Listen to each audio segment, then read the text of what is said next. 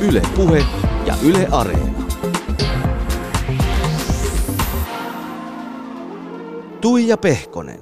Oikein hyvää päivää, mukavaa joulun aikaa ja tervetuloa vieraaksi kirjailija Kari Hotakainen. Kiitos. Mitä elämään tällä hetkellä kuuluu? No nyt kuuluu ihan hyvää. Siis tällä hetkellä töitä on sillä riittävästi. Joskus viime vuoden, vuoden puolella niitä oli liikaa, mutta nyt on, nyt on sopiva balanssi. Teen, teen yhtä, yhtä semmoista viihdeohjelmaa ja sitten, sitten kirjoittelen uutta kirjaa. Että, kun, kun sanot, että viime vuonna oli liikaa, liittyykö se Kimi-kirjaan, se liiallinen kiire? Joo, liittyy ja sitä edelsi aika pitkä, pitkä kiire, kun sillä kirjalla oli kiire. Sitten kirja aiheutti, aiheutti suunnattomasti kiireitä meni puolitoista vuotta oikeastaan sitten niin kuin putkeen siinä vähän niin kuin sen, sen projektin ympärillä. Mutta se oli hyvin poikkeuksellinen projekti ja mä tiesin silloin, että, että siinä menee vähän enemmän niin kuin mulla aikaa sitten kirjan ilmestyttyä, koska päähenkilö ei ole paikalla Suomessa, niin sitten kaikki kohdistuu kysymykset niin kuin mulle mm. aika pitkälle. Niin se, että jos, jos tuota Kimi Räikkönen olisi ollut täällä Suomessa niin kuin normaalisti ihminen on, josta kirja tehdään, niin se olisi ollut ihan eri, erityyppinen tilanne, mutta mä edustin vähän niin kuin häntä siinä sen syksyn ajan. Niin, minkälainen homma tai taakka se oli edustaa ha- hahmoa, joka nyt ei muutenkaan liiemmin ole medialle antanut haastatteluita? No se oli niin, siinä oli hankala puoli se, että, että joskus tuli semmoinen olo, että puhuu, puhuu ikään kuin hänen puolestaan ja, hä, ja varsinkin jotakin hänen niin kuin näkemyksiään yrittää niin kuin rikkinäisen puhelimen kautta viestittää, niin silloin se oli hankalaa, mutta itse kirjasta puhuminen ei ollut mitenkään, mitenkään erityisen hankalaa.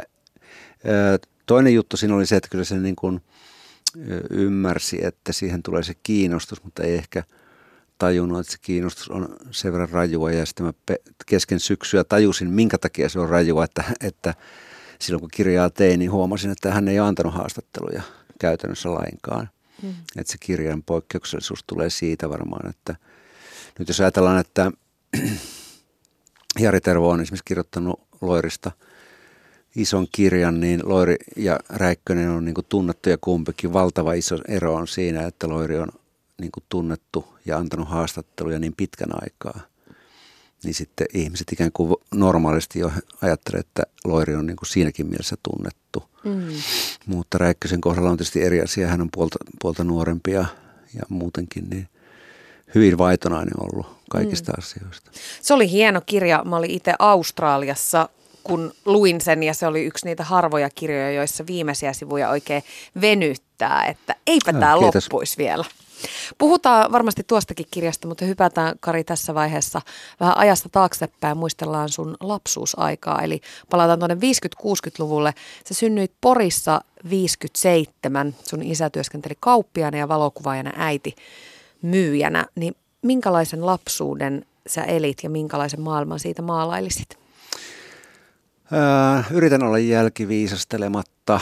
Aina aikuinen ihminen lisää jotakin, niin kuin kaikki me lisätään elämään jotakin värikkyyttä tai harmautta, mitä vaan. Mutta ilman jälkiviisastelua, niin, niin tosiaan kävin syntymässä Porissa. Se on niin mainittava, että se kesti vain puolitoista vuotta. Sitten si- siitä siirryttiin kohti Savoa. Et siellä Rautalammilla pikkukylällä mä oon elänyt niin käytännössä viisivuotiaasta tuonne 18-vuotiaaksi. Sitä leimasi äh, iso perhe, äh, pieni kylä, valtavasti erilaisia ihmisiä sillä kylällä. Et jos ajatellaan nyt tässä maailman ajassa, puhutaan monikulttuurisuudesta ja tällaisesta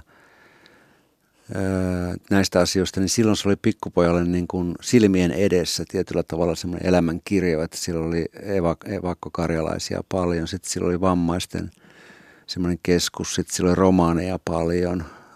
Sitten oli kaksi kirkkoa, ortodoksinen kirkko ja luterilainen kirkko. Se ihmisten kirjo oli aika, aika värikäs ja sekava, mutta silloinhan pikkupoika ei sitä ajatellut missään tapauksessa niin, että tätä, tätä minä sitten tulen kuvaamaan. Tai, tai näistä syistä minusta tulee kirjailija, että mä olin silloin urheileva, urheileva nuori ja, ja, ja lapsuus ja nuoruus oli niin kuin ihan puhtaasti urheilua ja tämmöistä ei niinkään lukemista. Mutta mulla on viisi siskoa, mm. joka tarkoittaa sitä, että niin sanottua luontaista suunvuoroa ei tule helposti.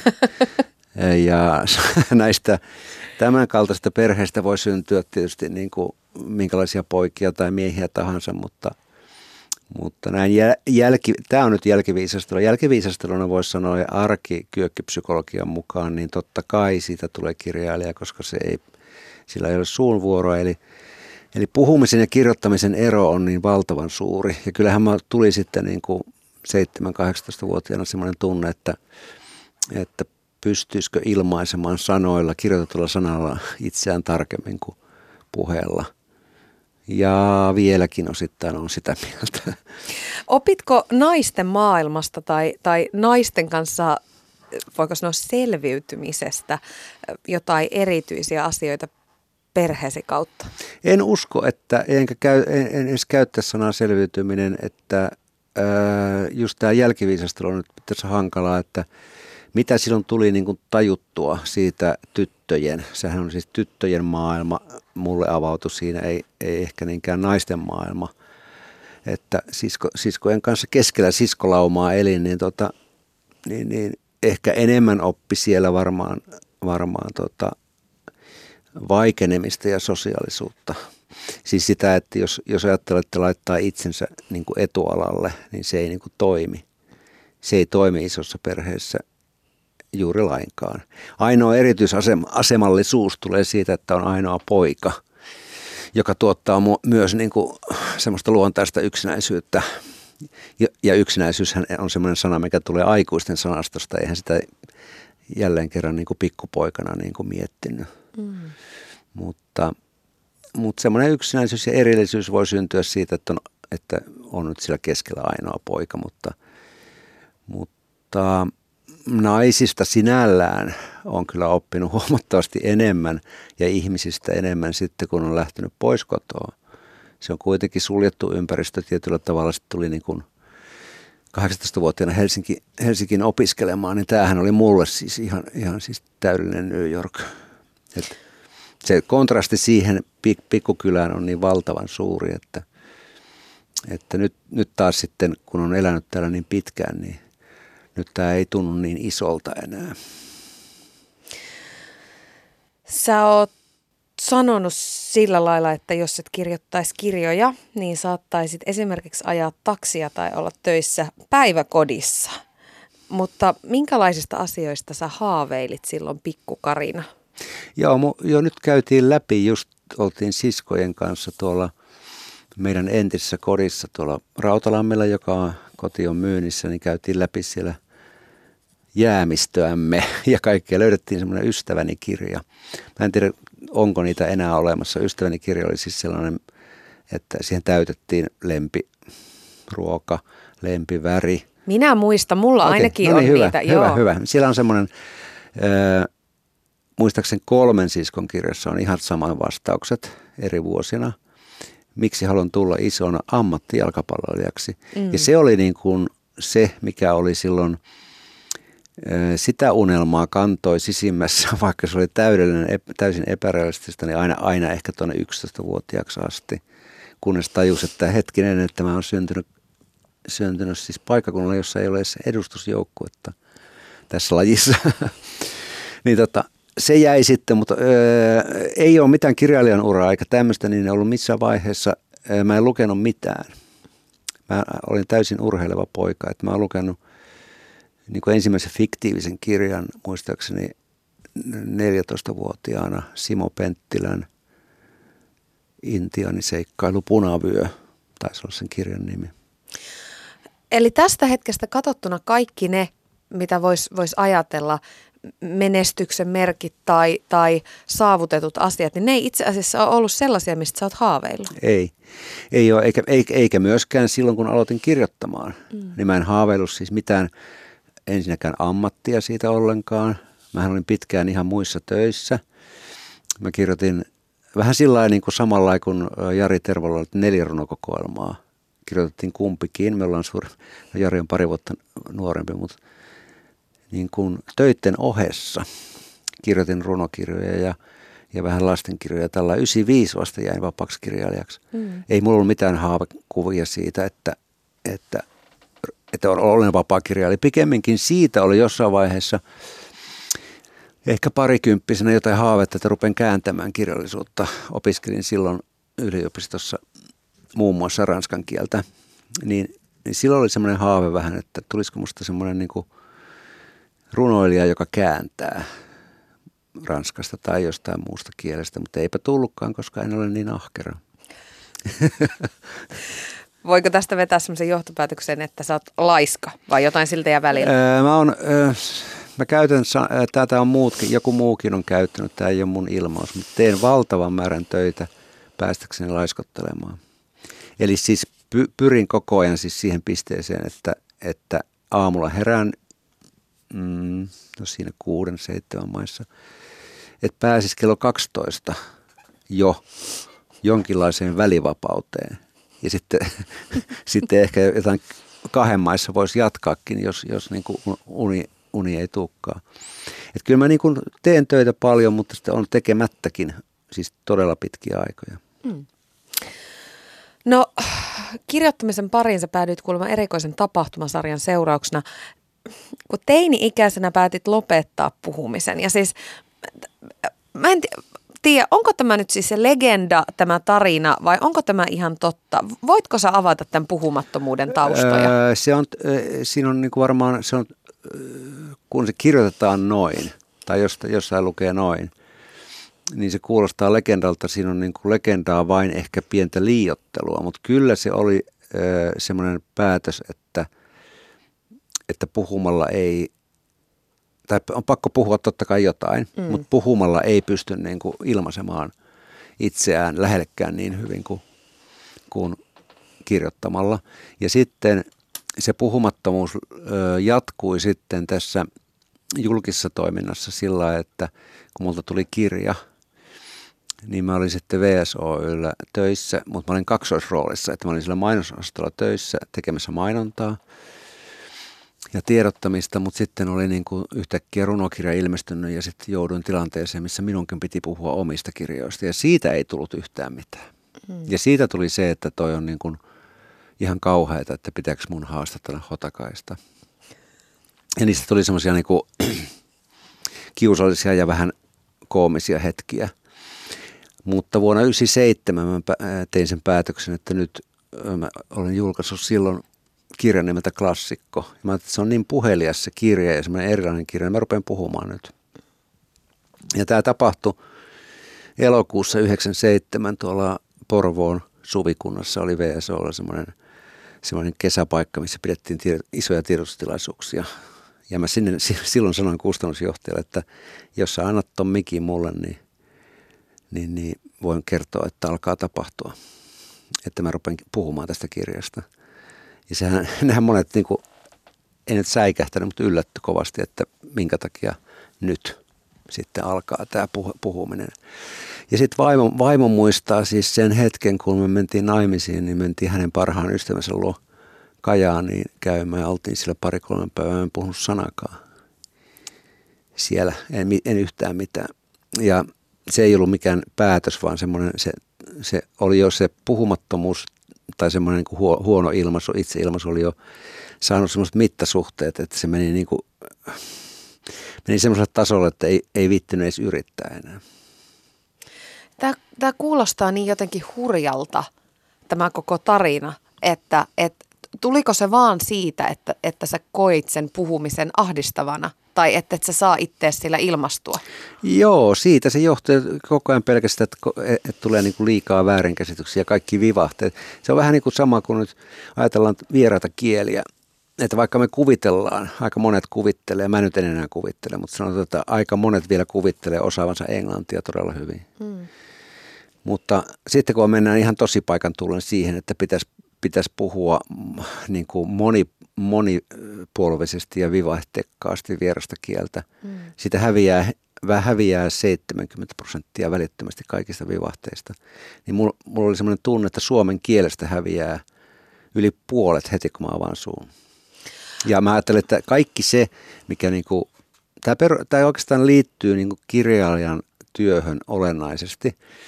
Että nyt, nyt esimerkiksi monet kirjailijat saa, saa arvostusta ja, ja niistä puhutaan myönteiseen sävyyn.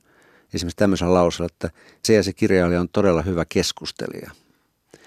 Ja mä oon aina niin kuin jotenkin mielessä mietin, että kauheata, että ettei se vaan olisi parempi esiintyjä ja puhuja kuin kirjoittaja, koska se ydin on sillä kirjoittamisessa. Eli siis parempi kuin se, että, että, on, että on parempi osata kirjoittaa todella hyvin kuin esitellä sitä kirjoittamista on todella hyvin. Miten se sun vaimo katsoi sitä sun puhumattomuutta? Eikö hänellä mennyt hermo? Ei, kuitenkin... ei hän, hän, hän, oli siis, äh, hän on hieno ihminen siis sillä lailla, että, että äh, kyllä mä hänelle puhuin ne asiat, mitkä on tärkeitä äh, lyhyesti. Ja hän tiesi, niin kuin, ja, te, ja teot, sanat ja teothan on niin kuin kaksi, nehän on niin kuin siiamalaiset kaksoset, että, että ne seuraa toisiaan. Että jos ajattelee, että... Ja teot on vielä vahvempia Paljon, va, paljon, va, paljon vahvempia. Jos kyllä se niin kuin, jos sä rakastat jotakin ihmistä, niin se on niin moni, se on, se on semmoinen asia, joka aukeaa kuin sateenvarjo joka suuntaan. Et siinä on tuhansia mahdollisuuksia näyttää se muuta kuin puheella. Ja puheellahan, puhe, puhe on sitten samalla teko ja, ja sanat on val, valtavan vahvoja. Jos, niitä tulee, jos ne tulee vilpittömästi sydämestä, niin ne on valtavan vahvoja. Kyllä hän, hänen kanssaan ää, ei ollut mitään ongelmia.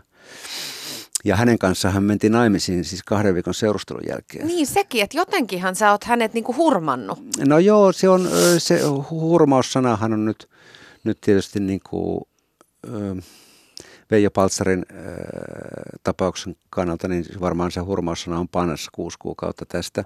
Mutta joo, siitä on kysymys tietenkin. Kiitos tästä vertauksesta. mut, mut, mut, joo, mutta siis äh, hurma, hurmata, niin se on niinku aina...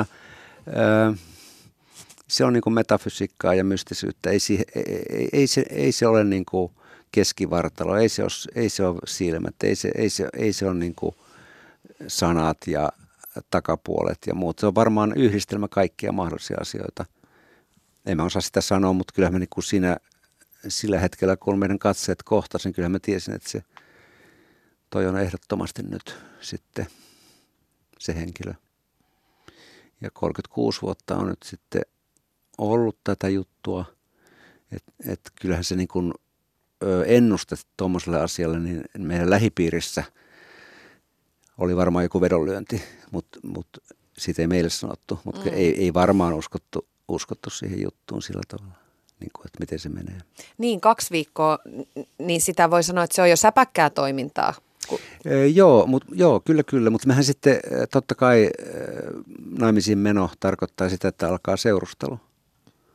Että se yleensä on toisinpäin. Mutta tässä tapauksessa seurustelu alkoi. Sitten me niin kuin, siitä meni muutama vuosi, niin mehän opittiin niin kuin Äh, niin kuin riitelemään ja kaikkea tämmöistä, mitkä, mitkä yleensä niin kuin tulee siinä seurustelun aikana jo testaillaan tällainen. Mehän, ei, mehän mentiin suoraan kylmään veteen. Että Miksi te halusitte tehdä niin? Se on se äh, äh, niin kuin räjähtävyys ja sen, se kiihko ja se, se kokonaisuus vei niin kuin jalat alta se, se vaan tuntui niin kuin se, että nyt, nyt tämä, ja ei mitään, niin kaksi ja maistraatti, ei mitään häitä. Mm. Siitähän me saatiin sitten niin kuin Tarjan puolelta varsinkin. Tarjan äiti suuttu sitä kovasti. Hän olisi halunnut niin kuin isot hämäläiset häät, mutta ei saanut. Ja, mutta, mutta me tultiin kyllä toimeen hänen kanssaan valtavan hyvin. Siis minä tulin toimeen, että ei, ei mitään hampaankoloa jäänyt. Niin tuosta aikaa muistanko mä oikein, 83 te tapasitte. Joo. Joo. No si- siinä on ehtinyt opetella riitelemään ja opetella paljon muutakin. Joo, joo se on ollut, ollut. Nythän mä en viittis käyttää sitä sanaa, mutta sehän on muotisana. Siis jos ihminen selviää niin kuin makuuhuoneesta keittiöön, niin se on huikea matka. Mutta tämä on ollut, tää on ollut semmoinen. Näinpä justiinsa. Kari Hotakainen usein artistien kanssa on jutellut siitä, että mitä artistius on tänä päivänä, mutta mitä on sun mielestä kirjailijuus tänä päivänä? Se on mun kohdalla, se on samaa, samaa kuin silloin, kun aloitti ja sitten toisaalta ihan erilaista. Että silloin kun aloitti, niin mä aloitin pimeydessä, eli, eli kukaan ei tiennyt, mitä, mitä mä teen ja 15 vuotta sillä, että kukaan ei niin kuin maininnut sen kummemmin missään. Ja sitten se niin kuin, myöhemmin on tullut erilaisia kirjoja ja on tullut tunnetuksi, niin se vaikuttaa jonkun verran, mutta se kirjoittaminen itsessään ei ole muuttunut yhtään mihinkään. Se tunne aamulla nyt tänään 20 yli 7 työhuoneella, niin se tunne siitä, että tämä, tämä ruutu on niin kuin tyhjä.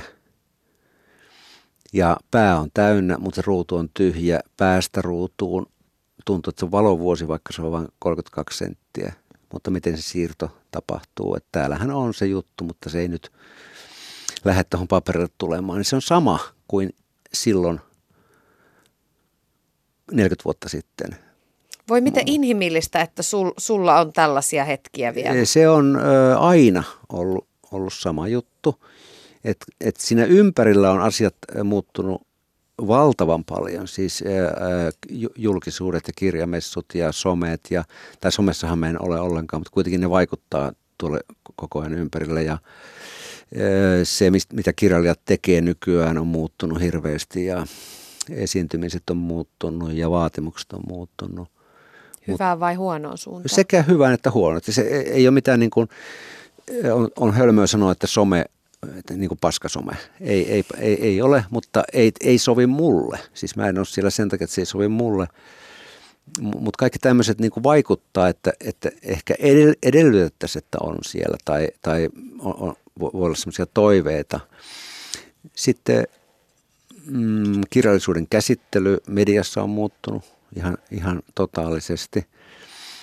Medioiden suhtautuminen on muuttunut näissä kaikissa on niin kuin hyviä ja huonoja puolia, mutta niiden, niiden, niiden erittelemiseen meni niin kuin monta tuntia. Mutta muuttunut ympäristö ei muuttunut itse asia. Se voi niin kuin kiteyttää. Kirjoittaminen on aina samaa. Öm, kun on tämä voimakas median murros ja sitten sit mietitään sitä, että no mitkä mediat täällä nyt säilyy ja kuoleeko perinteinen TV, niin tätä samahan on myöskin kirjallisuuden kanssa. Että mietitään, että no miten se nyt se paperinen kirja Joo. ja tästä, tästä on niin paljon mielenkiintoisia näkökulmia ja äänikirjoista ja korvaako kuvat koko kirjallisen Joo. viestinnän. Mitä, mitä sä ajattelet siitä keskustelusta? No siinä, siinä on myös tämmöinen niin pitkä historiallinen jatkumo sillä, että kun mä aloitin runolijana, niin runous oli kriisissä. Sitten kun mä menin kirjoittamaan proosaa, niin proosa oli kriisissä. Mä ajattelin, että mihinkä mä seuraavaksi menisin, jonka mä saisin kriisiytettyä. Että periaatteessa kriisi, ja tämä on aina niin kuin seurannut tätä alaa, joka on kuitenkin niin kuin riippuvainen siitä, että mitä taas syksyllä ihmiset ajattelee vapaa-aikana tekevän. Se, se pääpointti koko jutussa on taistelu vapaa-ajasta. Ja se on se merkittävin, eli siis tämä hipaisu, hipaisupuhelin ja kaikki mitä sieltä tulee, Netflixit, kaikki nämä, nämä kaikki vaikuttaa siihen, että lukeeko ihmiset kirjoja vai ei. Mutta sitten kun mennään sinne Netflixin tai HBOn syövereihin, mitä siellä on? Siellä on tarina. Se tarinan kaipuu ikään kuin jatkuu aina ja alustat muuttuu. Mutta tarinoita, tarinoita kaivataan. No sitten taas tämmöinen niin huolestuneisuus silloin kun mä aloitin, sanottiin, että nuoret pojat ei lue, mitä me teemme nuorille pojille. No, mä olen ollut nuori, mä olen ollut nuori poika, joka ei lue. Niin silloin mun suhtautuminen siihen on se, että mä en oikeastaan voisi mennä sanomaan nyt niin kuin setämiehenä, että voi voi nuoret, kun te ette lue. En minäkään lukenut. Hmm. Et, et semmoista kipinää siihen, että joku syttyy kirjoitetulle sanalle ja alkaa kaapia sieltä tarinaa esiin, niin sitä ei voi pakottaa. Sen takia tämä kuvallinen viestintä, kaikki tämä Netflix ja muu, jos mä avaan sieltä minkä tahansa kiinnostavan TV-sarjan, mun ei tarvitse tehdä töitä sen eteen, että se mä saan sen tarinan, koska se, on, se näkyy siinä. Mutta jos avaa kirjan ja alkaa lukea mun kirjaa, niin se, se tarinahan on semmoinen, että se niin tulee silmiin ja sitten sä muodostat omassa päässäsi sen oman tarinan siitä. Sen takia kirjailijan – on joskus niin kuin, musta vähän hassua, että kirjailija on, on niin kuin sen kirjan ja lukijan välissä kirjamessuilla höpöttämässä siitä. Mä tarkoitin tätä, muistat, että mä tarkoitin tätä. Vaikka se oikeasti on niin, että Tuija Pehkonen ottaa kirjan, ei ole koskaan tavannutkaan tätä kirjailijaa, eikä tule tapaamaan, lukee sen ja viehättyy siitä itsekseen. yksinäisessä tilassa ottaa vastaan. Sen näkee sen vaivan, että kaapii sen sieltä kirjan sivuilta. Me taistellaan nyt näitä siitä, että kuka, kuka milläkin alustalla tekee parhaimman tarinan. Kyllä mä oon sen verran vanha-aikainen, että jotenkin mua vastustuttaa, tekee mieli vastustella sitä maailmaa vastaan, jossa kaikki annetaan ihan valmiiksi pureskeltuna ja helppona ja ja joo, joo. jos nyt näkisi edes sen vaiva, että silloin tällöin kirjan lukasee. Niin... Joo, totta kai se tämä toive on. Mä tarkoitinkin sitä oikeastaan, että mulla on niin kuin vähän tekopyhää mun niin kuin mennä, vähän niin kuin, että jos mä oon käyttänyt 21-vuotiaana valtavan määrän alkoholia – ja sitten mun tytär päättää kokeilla samaa. Mä on vähän vaikea niin kuin siihen mennä niin kuin mestaroimaan siihen väliin, että kyllä nyt, kyllä nyt iskä ottaisi muutaman sirukkapullon pois tuosta lastista, kun mulla on ollut kolminkertainen lasti se aikoinaan. Että nämä on vähän tämmöisiä toiveita voi esittää, että lukekaa nyt ihmiset, ostakaa kirjoja ja muuta, mutta se mm. semmoinen niin päällimmäinen, päällimmäisenä meni huolestuneisuuden kanssa kirjamessuille, niin se on vähän outo, siis mulle ainakin outo, outo niin kuin juttu. Mä yritän kirjoittaa semmoisen tarinan, että se on niin kuin pakko lukea. Sehän on se lähtökohta, että, että kirjailijat niin kuin yrittää kirjoittaa niin hyvin kuin ja niin mielenkiintoisesti kuin mahdollista, että, se on niin kuin, että sitä ei voi olla lukematta. Ja toisaalta sitten vahva trendi on kuitenkin, että kaikki haluaa tehdä kirjoja. Että jokainenhan on tekemässä kuitenkin kirjaa, että siinä mielessä se on trendikästä. On, on, on. Mutta just nämä trendit ja kaikki tämmöiset, jos on kirjoittanut näin pitkään, niin ne on vaihdellut jo sata kertaa just niin kuin puhun runo, runouden kriisistä ja kaikki nämä, että mikä, on, mikä huolestuneisuuden aste minäkin syksynä otetaan siihen asiaan.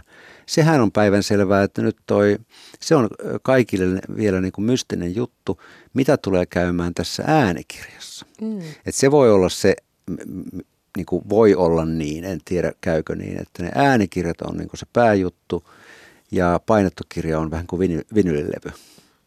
Se on niin keräilyharvennus. Sitten otetaan pieni painos, sitten se äänikirja tuuttaa tuolla niin kuin striimattuna pitkin poikin ja sitten sulla, sulla on niin kuin parhaille kaverille, että mulla on tämä painettu versiokin.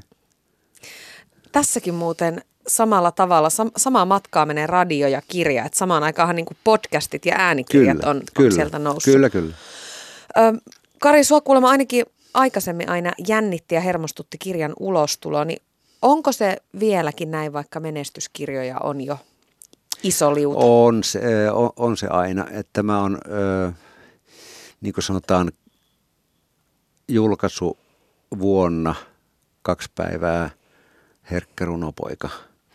Et kyllä se vaikuttaa valtavasti. Se on, se on kuitenkin semmoinen niin kuin jännittävä hetki ja semmoinen, että sitä on pyöritellyt yksinään niin kuin puolitoista vuotta, kaksi vuotta – niin se ei ole samantekevää. Mä väitän niin, että jos, jännity, jos kirjailija sanoo, että mua ei jännitä ollenkaan, enkä lue arvosteluja, niin mulla on hirveän vaikea sitä uskoa. Silloin täytyy olla myös niin, että siinä kirjassa ei ole panosta. Sä oot joskus sanonut sillä lailla, että kun oot lukenut en, ekat arvostelut, niin sit pystyy jo ikään kuin hengittämään, niin minkälaisen merkityksen sä annat ihmisten mielipiteille ja, ja muiden arvioille sun teoksesta? Ää, ison painoarvon ja tähän liittyy myös se, minkä takia en ole somessa. Että mä, mä olen someen liian turhamainen ja herkkä ihminen.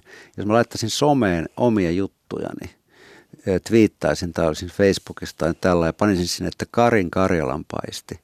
Siitä päivityksestä kuusi sekuntia, niin mä olisin vahtaamassa koko ajan sitä, että kuka, kuka tykkää siitä Karjalan paistista vai onko se niin kuin pasee. Eli tämän takia ei, mun, ei kann, mun, mun hermosto ei niin kuin salli sitä tai ei kestä sitä, että mä menisin, menisin niin kuin jul, julkisuuteen kertomaan mielipiteitäni postilakosta tai mistä tahansa asiasta. Mä pidän ne omana tietonani sen takia, että mun päivä menisi ihan pilalle siitä. Ja, ja todellakin muiden mielipiteet vaikuttaa valtavasti minuun. Mä oon koko elämäni, niin kuin, siis vaikka ne olisi kirjailija, ne vaikuttaisi. Ja se on varmaan ö, myös ison perheen vaikutus. Se, että, että kuuntelee niin kuin, tai haluaakin kuunnella, että mitäs, mitäs mieltä olette tästä mun ideasta viikonlopuksi, vaikkapa perheen. Tai mitä tahansa. Se liittyy niin kuin kaikkeen asiaan, että, että silloin kun kirjoittaa, niin silloin se on ihan aivan eri asia. Kun kirjoittaa, niin silloinhan ei piittaa mitään, mistään, eikä saa piitata.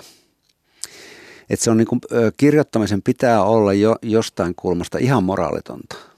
Siis tarkoitan, että siinä ei, että siinä ei voi olla semmoista niitä kaikkia arkipäivän suodattimia mukana. Muuten sitä tulee niin kuin, ö, tavanomainen julkilausuma, josta voi sanoa, että tämä on Kari ihan kivasti sanottu, sulla on hirveän kiva maailmankatsomus. Se ei riitä. Ki- mm. kirjan pitää olla paljon levottomampi kuin se, tai parempi, levottomampi, syvempi, hauskempi kuin se ihminen. Jolloin, jolloin siis tosiaan niin, en tiedä, mi, harhaudun jo ihan muille poluille, mutta joka tapauksessa... Niin Harhaudun vaan. Joo, mu, muiden mielipiteet vaikuttaa tietenkin, koska muiden kanssa mä elän. Tämä, mä oon joskus tätä asiaa miettinyt, kun me eletään tällä hetkellä aika tai hyvin yksilökeskeisessä yhteiskunnassa ja, ja maailmassa. Ja välillä tuntuu, että vaikkapa joukkueurheilussa niin yksilöt kasvaa niin kuin joukkueita suuremmaksi. Ja sitten sit monet ihmiset puhuu siitä, että minua ei tippaakaan kiinnosta, että mitä minusta ajatellaan. Kyllä mä monesti ajattelen, että no ehkä kannattaisi vähän kuitenkin kiinnostaa. Kyllä se kuuluu siis, jos me ajatellaan, että me ollaan sosiaalisesti, sosiaalisia eläimiä, niin silloin se niin kuin kaikki niin kuin vuorovaikutus on niin kuin koko ajan päällä. Ja se korostuu sitten, jos olet tehnyt jotakin, jotakin joskus on haaveillut juuri varmaan ammattijalkapalloilijan urasta sen takia, että se on joukkue – tässä työssä joskus tuntuu raivostuttavalta se, että, että on oman itsensä herra, vaikka se on tämän työn ainoa edellytys ja voimavara. Niin siltä tuntuu, että voi kun voisi tehdä kimpassa nämä kirjat.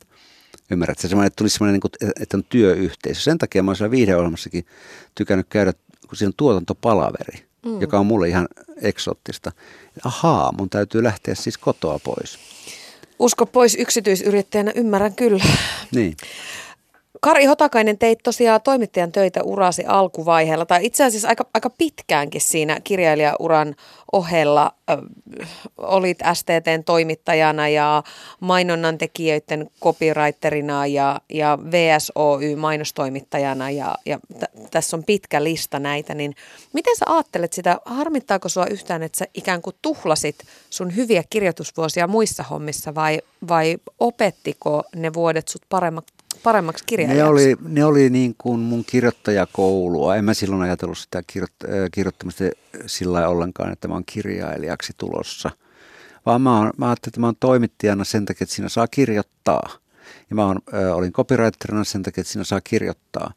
Mä oon kirjoittanut kaikki opera, librettoa ja elämänkirja, oma elämänkirjoittaa lukunottamatta kaikki lajit siis ma- mainontaa, näytelmiä, kuunnelmia, lastenkirjoja, runoja, romaaneja, elämä, no kimikirjeitä, niin, niin se on kirjoittam- kirjoittamisen koulua. Mä en ollut, hyvä, en ollut hyvä toimittaja. Mä olin aika hyvä kirjoittaja, mutta en hyvä toimittaja. Se on kaksi eri asiaa. Et siitä mä sain ihan selvän, selvät vinkit silloin Savon Sanomissa, että, että tämä ei ole Kari sun ala. Että ehkä, ehkä henkilöjuttujen tekeminen ja tämmöinen, mutta tämä uutistoimittajan homma ei ole, ei ole sun juttu. Mutta STT hän oli ko, äh, niin kuin koomisessa, koomisessa, koomisessa mielessä niin kirjoittajakoulut, sillä hän ei adjektiiveja sanonut käyttää ollenkaan. Et sillä hän ei käyttö adjektiiveja missään muualla kuin noissa, äh, noissa kun selostettiin äh, jalkapallootteluja. Että joku kuljettaa kiekkoa niin, tai jotain palloa niin kuin nopeasti ja toinen nopeammin, mutta sitä ei käytetty ollenkaan uutiskielessä. Niin se karsiutui kaikki niin kuin turhat sanat, että, että Kalevi Sorsa tuli Kuopioon mm. ja sanoi näin. Niin se oli äh, aika jännää, kun samaan aikaan mä niin kirjoitin runoja, niin sitten siinä runoissahan sai sitten käyttää niin kuin vapaasti suomen kieltä miten vaan. Mutta sitten kun menin töihin seuraavana päivänä, niin siellä oli niin kuin tiukka. Se, että ei, ei mitään kuvailua. Niin ja ei mielipiteitä. STTllä ei ole mielipiteitä. STT välittää tietoa silloin ei ollut mitään sellaista niin mahdollisuuttakaan, että minun mielestä Kalevi Sorsa oli keskivartalon lihava, kun se kävi Kuopiossa. Ei, ei. Semmoista ei voi käyttää. Toisaalta en olisi ehkä käyttänyt. Sun varsinainen läpimurtoteos oli ö, osin oma elämänkerrallinen klassikko. Se tuli äh, vuonna 1997, se oli myös Finlandia-palkintoehdokas. Ja sitten se Finlandia-palkintokin tuli vähän myöhemmin Juoksuhaudan tie-romaanilla äh, 2002. Tuo kirja myy reilusti yli 100 000 kappaletta ja se teki sut tietysti sit myöskin tutuksi koko kansalle. Niin miten se mullisti sun elämää? Se mullisti taloudellisesti mun elämää, mutta henkisesti ei paljon millään tavalla.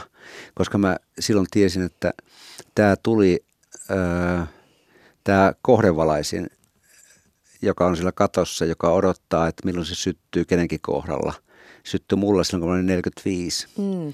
Niin se on liian myöhään, että se kusin olisi niin kuin hattu oikein raivoisella tavalla.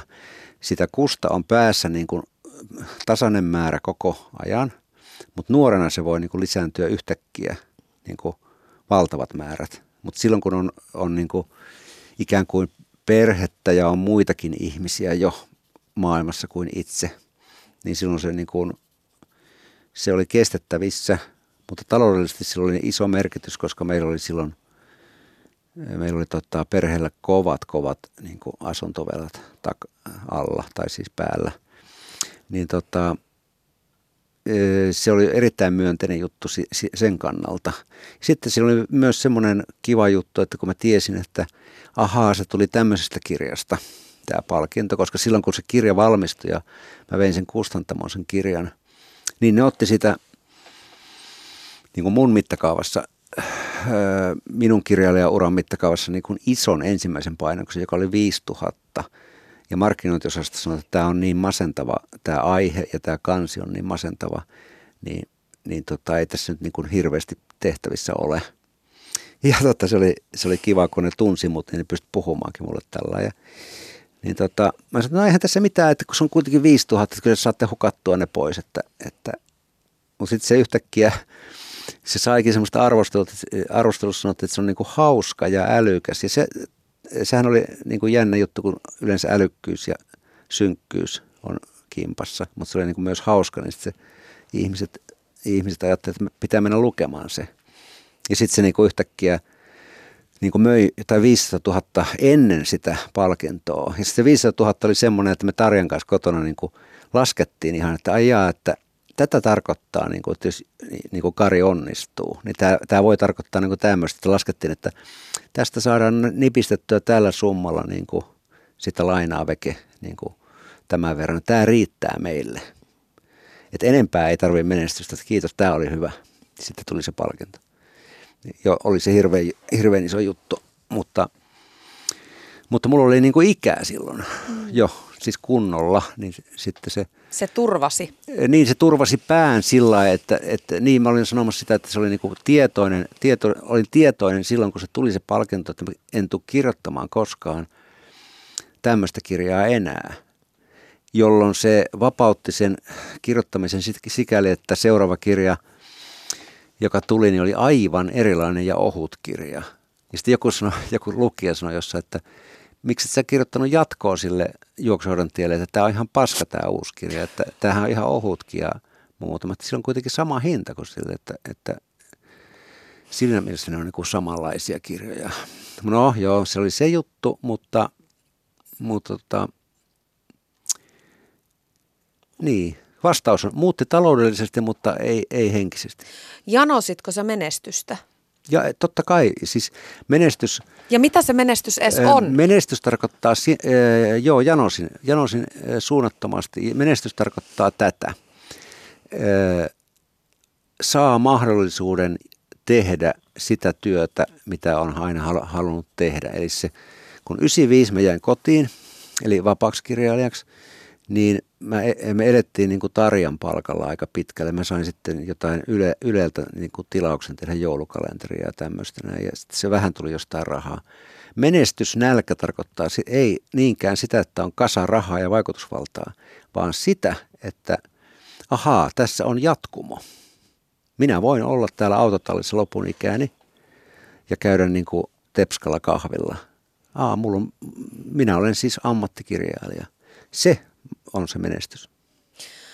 No kirjailijalle on tietysti hyvin todennäköisesti etua siitä, että välillä vähän esiintyykin siellä sun täällä ja saa sitten niille teoksilleen näkyvyyttä ja, ja tosiaan säkin näyt myös TV-viihteen puolella ja näin, niin miten helppoa tai vaikeaa sun on nykyisin sietää sitä työhön kuuluvaa julkisuutta? Aivan helppoa, koska se on niin pientä. Mä väitän, että Suomessa on, ö, on niin kuin näitä, jos sanotaan julkissana, sehän pitäisi niin kuin ajatella niin, että ihmisiä, jotka työnsä puolesta ovat julkisuus nimisessä tilassa, niin niitähän on valtavan ö, kolme eri kategoriaa. On, on megajulkikset, siis todella, todella niin kuin isot nimet, jotka on varmasti tuolla niin kuin käydessään kaupungilla tai liikkuessaan, niin koko ajan niin kuin ne havaitaan. Sitten on seuraava kategoria, johon mä nyt va- melko varmaan kuulun nyt kenties, tämmöinen niin kuin kes- keskivertojulkis, jota niin kuin joku tunnistaa, joku ei. Ja sitten on piene pikkujulkikset, jotka tunnistetaan niin kuin, niin kuin Lohjan ärrällä ja sitten, sitten ehkä Sastamalassa – ja sitten ne, ne nousee kenties sinne kesikastiin, joskus tippuu alas ja muuta. Mutta eihän mulla ole mitään, mun elämänpiirihän on siis ää, niin rajoittunut, että kun mä en käy missään, siis kapako, kapakoissa tai missään, niin sitten jos mä oon Pakilan tepoilla, niin mä oon käynyt siellä 20 vuotta. Ne on joka tapauksessa tietää, että kuka, se, kuka mä oon.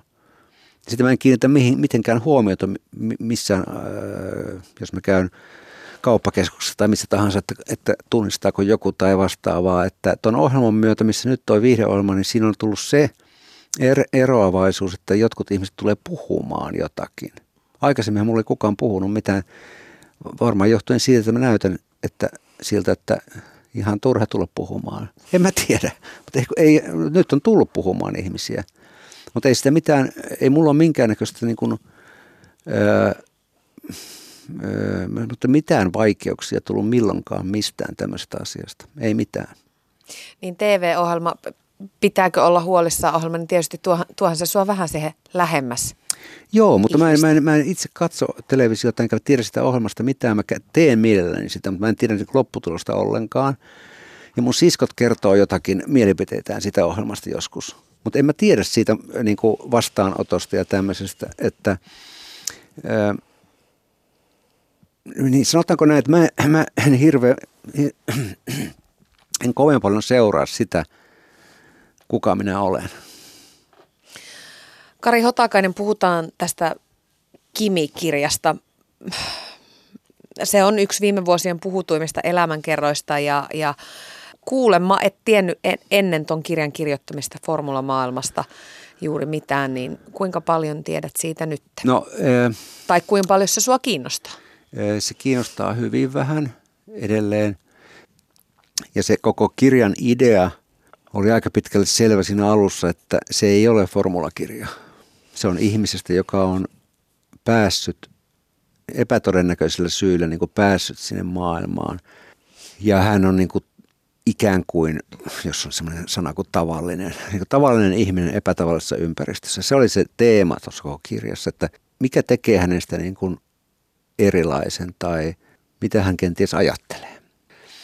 Aika vähän kirjaan tuli sitä formulaa sinällään. Että Briteissä esimerkiksi jotkut toimittajat ö, kritisoivat sitä kirjaa juuri sen takia, että siinä on liian vähän formula ykkösen niin kuin sisäisiä kiistoja ja kaikkea tämmöistä, mutta sitten, sitten mä ajattelin, että mennään päähenkilö edellä, että kun mä kysyin Kimi Räikköseltä, että sä voitit vuonna 2007 maailmanmestaruuden, että – siitä olisi ehkä syytä kirjoittaa tänne kirjaan, että ihmisiä kiinnostaa se. Niin se sanoo, että ketä kiinnostaa. Että ketä se kiinnostaa. Että on niin hemmetin kauan aikaa. Mutta kyllä se on, kato, kun se on, se on niin kuin maailmanmestaruus. Okei, kirjoita siitä. Mä, mä, mä kirjoitin kolme sivua, että haluatko lukea? No anna tänne. Mutta se, se, niin se oli ihmiskirja enemmän kuin urheilukirja ja si, sillä siisti.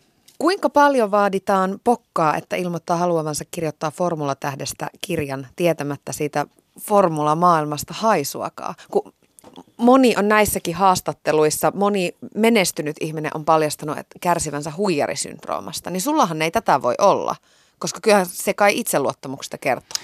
Öö, mä en tiedä, puhutaanko me itseluottamuksesta ja rehellisyydestä niin kuin samassa virkkeessä – Mä, melkein sanoisin rehellisyydestä enemmän kuin itseluottamuksesta.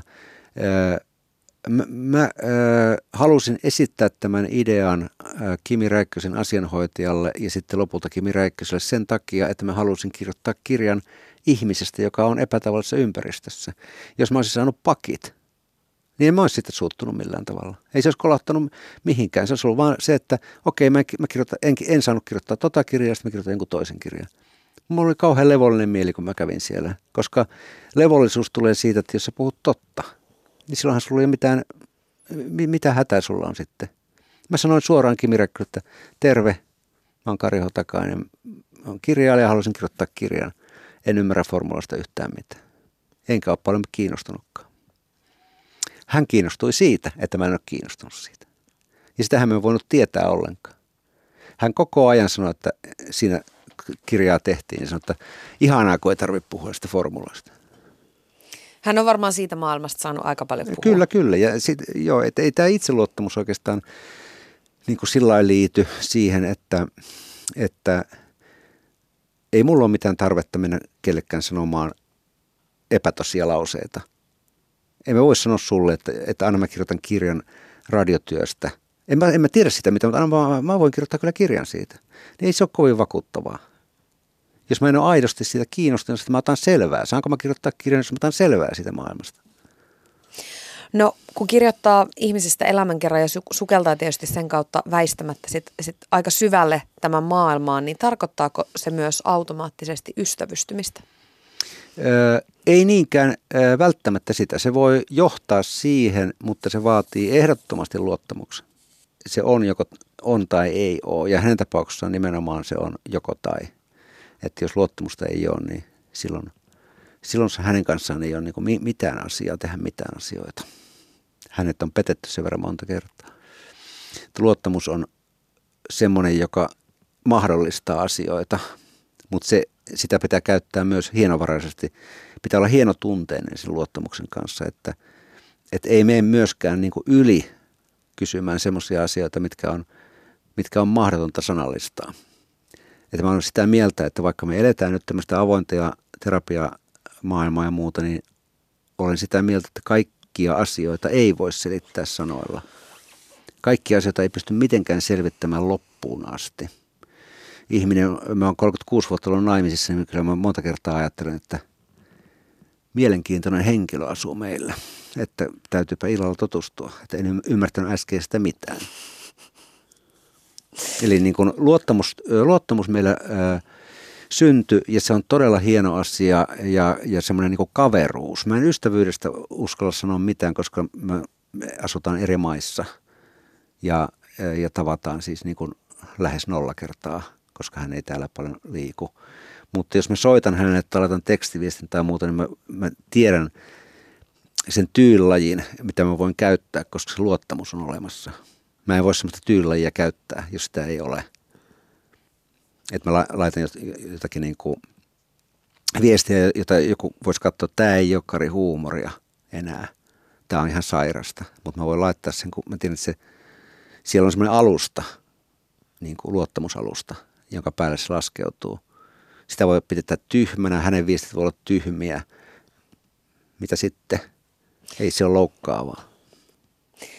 Mikä Kimi Räikkösessä sut yllätti? Öö, mä aavistin sitä, mutta se yllätti silti, että miten se voi öö, niin kuin sama henkilö, saman henkilön niin kuin sisällä olla, olla semmoisia, niin kuin me, sisä, me, me, meitähän, mehän ollaan täynnä niin kuin erilaisia ihmisiä kaikki. Ja sitten on miestä ja naista ja, ja vaikka mitä on niin kuin jyllää sisällä. Niin se, että hän on öö, emotionaalisesti älykäs. Tun, siis onko se tunneälyä tai mitä tämmöistä, ei normiälykäs, mutta, mutta emotionaalisesti älykäs, erittäin herkkä. Erittäin herkkä. Ja sitten myös niin kuin sitä kautta niin kuin, öö, rakastava ja pitkävihainen. Mm, jäin tässä miettimään, sanoit aiemmin, että myös sussa on paljon herkkyyttä – Sanoinko mä? Sanoit. Ahaa, No mä oon paljastanut, että ei saisi paljastaa radiossa mitään. Joo, se, se tuli vahingossa paljastettua.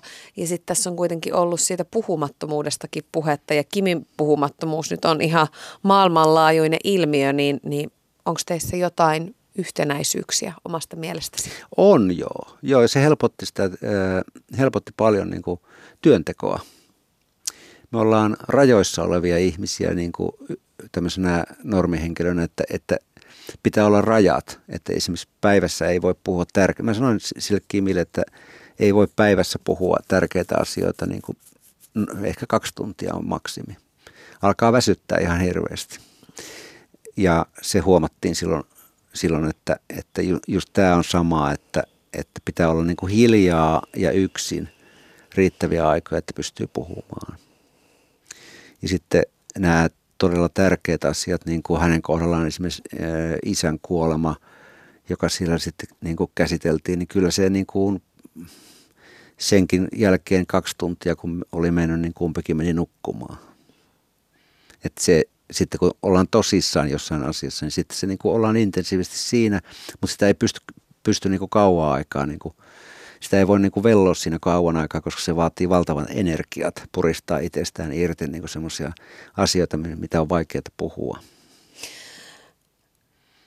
Julkisten kirjoittamat, tai julkis on kauhea sana, mutta tunnettujen ihmisten kirjoittamat elämänkerrat tunnetuista ihmisistä, niin, niin ne on selvästi sellainen uusi myyntivaltti kirjakustantamoille, mutta toisaalta sitten elämänkertoja kritisoidaan siitä, että, että niitä kirjoitetaan – valitettavasti pääosin miehistä, niin kenestä naisesta voisit kuvitella kirjoittavasi tämmöisen kirjan? No siis, mä en, tässä on, vaan, tässä on, tämä on niin kuin sillä vähän hankala vastata, koska 2007-2008 mulla oli projektina kirjoittaa eräästä naisesta elämäkerta ja se meni pieleen ja se meni, ei, ei mitenkään niin kuin ei, ei katkenut riitoihin, vaan siihen, että hän ei vaan niin kuin sitten halunnutkaan sitä. Mutta jos ruvetaan laskemaan tai niin kuin luettelemaan, että ketkä, ketkä niin kuin kiinnostaa, ei niin, että mä haluaisin kirjoittaa, vaan että, että olisi kiva lukea tai näin, koska en mä nyt niin kuin, tuskin enää rupean semmoiseen hommaan. Mutta ihan heti tulee mieleen Lea Klemola, Pirkko Saisio, Kisu, Kisu oli liian, liian nuori vielä ehkä semmoiseen projektiin. Mm, Sirkka Turkka, joka on eniten vaikuttanut mun kirjoittamiseen, siis runoilija. Nyt on jo varmaan 75 luultavasti. Nämä neljä heti ensimmäisenä tulee mieleen. Sä jouduit vuonna 2013 vakavaan auto-onnettomuuteen, jossa toinen auto suistui vastaan tulevien kaistalle ja, ja törmäsi sitten sun kuljettamaan autoon. Ja tuossa kolarissa kuoli toisen auton kuljettaja ja matkustaja. Ja sä päädyit teho-osastolle ja oot sanonut, että siitä alkoi sun uusi elämä, niin mitä se tarkoitti ja mitä se tarkoittaa? No uusi elämä sillä ei missään niin kuin se on vai, äh, vähän, äh, vähän semmoinen, että silloin oli morfiinia aika paljon ja muuta niin kuin elimistössä, kun sanon, että se on uusi elämä. Se on ehkä toi, äh, semmoinen niin kuin, äh, uusi jakso elämässä, että äh, ei se oikeastaan opettanut muuta kuin sen, että kun, niin kuin, kaikesta voi selvitä kovalla kuntoutuksella ja sitten se, että – joka varmaan liittyy tähän kimikirjaankin jollain tavalla, on se, että tee nyt kaikki ne asiat, mitä pitää tehdä, ne tehdä nyt tee aika nopeasti. Koska sitten ei yhtään voi tietää, että, että ehditkö tekemään ja mitä, mitä taas tapahtuu. Koska ennen sitä kolaria oli puolitoista vuotta ennen sitä mun perään ajettiin tuossa Hämeenlinnan, Hämeenlinnan väylällä tuossa niin Kivihan kohdalla. Silloin auto meni lunastukseen.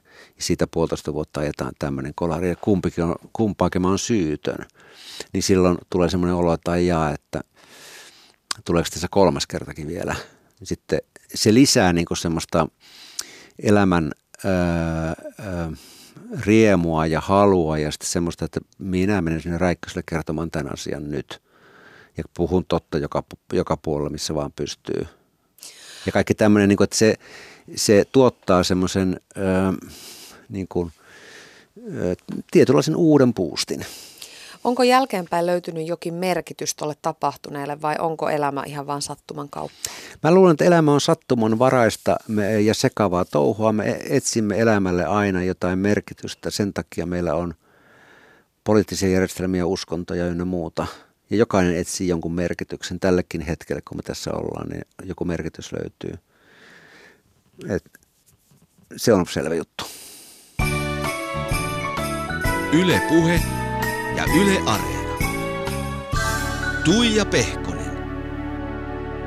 Kari Hotakainen, muiden vieraiden kanssa täällä ollaan höyrytty joulusta, mutta sä et ole jouluihmisiä laisin ja sä sanoit, että et oikein välittäisi tuo joululahjoja paketoitavaksi, etkä sen kummemmin kuvia muisteltaviksi. No joo, siihen on, siihen on ihan äh, semmoisia henkilökohtaisia syitä, äh, joita en avaa muuta kuin yhden, että mä oon syntynyt 9. tammikuuta ja mä oon syntynyt pimeyteen. Ja kyllä mä väitän, että sillä on vaikutus, että mä vihaan tätä aikaa. En, en sinällään joulua yksittäisenä päivinä, vaan tätä pimeyttä.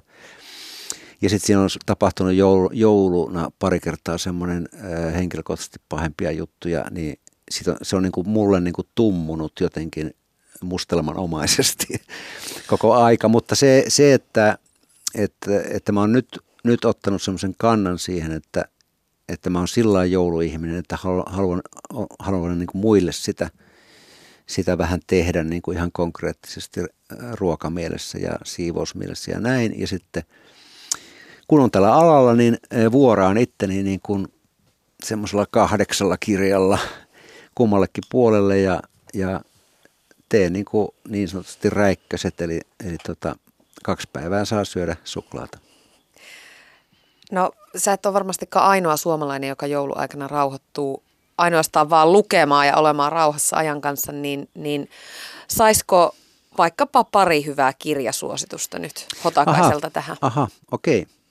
Okei, semmoinen, joo, tämä ei ole ihan uusi kirja, mutta, mutta tota, Juhani Rekola on semmoinen edesmennyt pappi, joka teki työtä Ruotsissa aika pitkään. Sillä on semmoinen kirjoituskokoelma – Herääminen pimeään. Sitten, minkäs toisen kirjan mä tuohon heittäisin?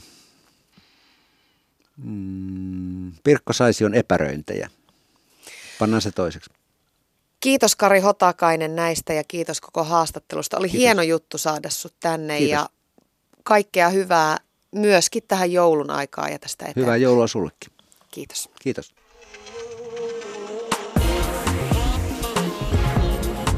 Yle Puhe ja Yle Areena. Tuija Pehkonen.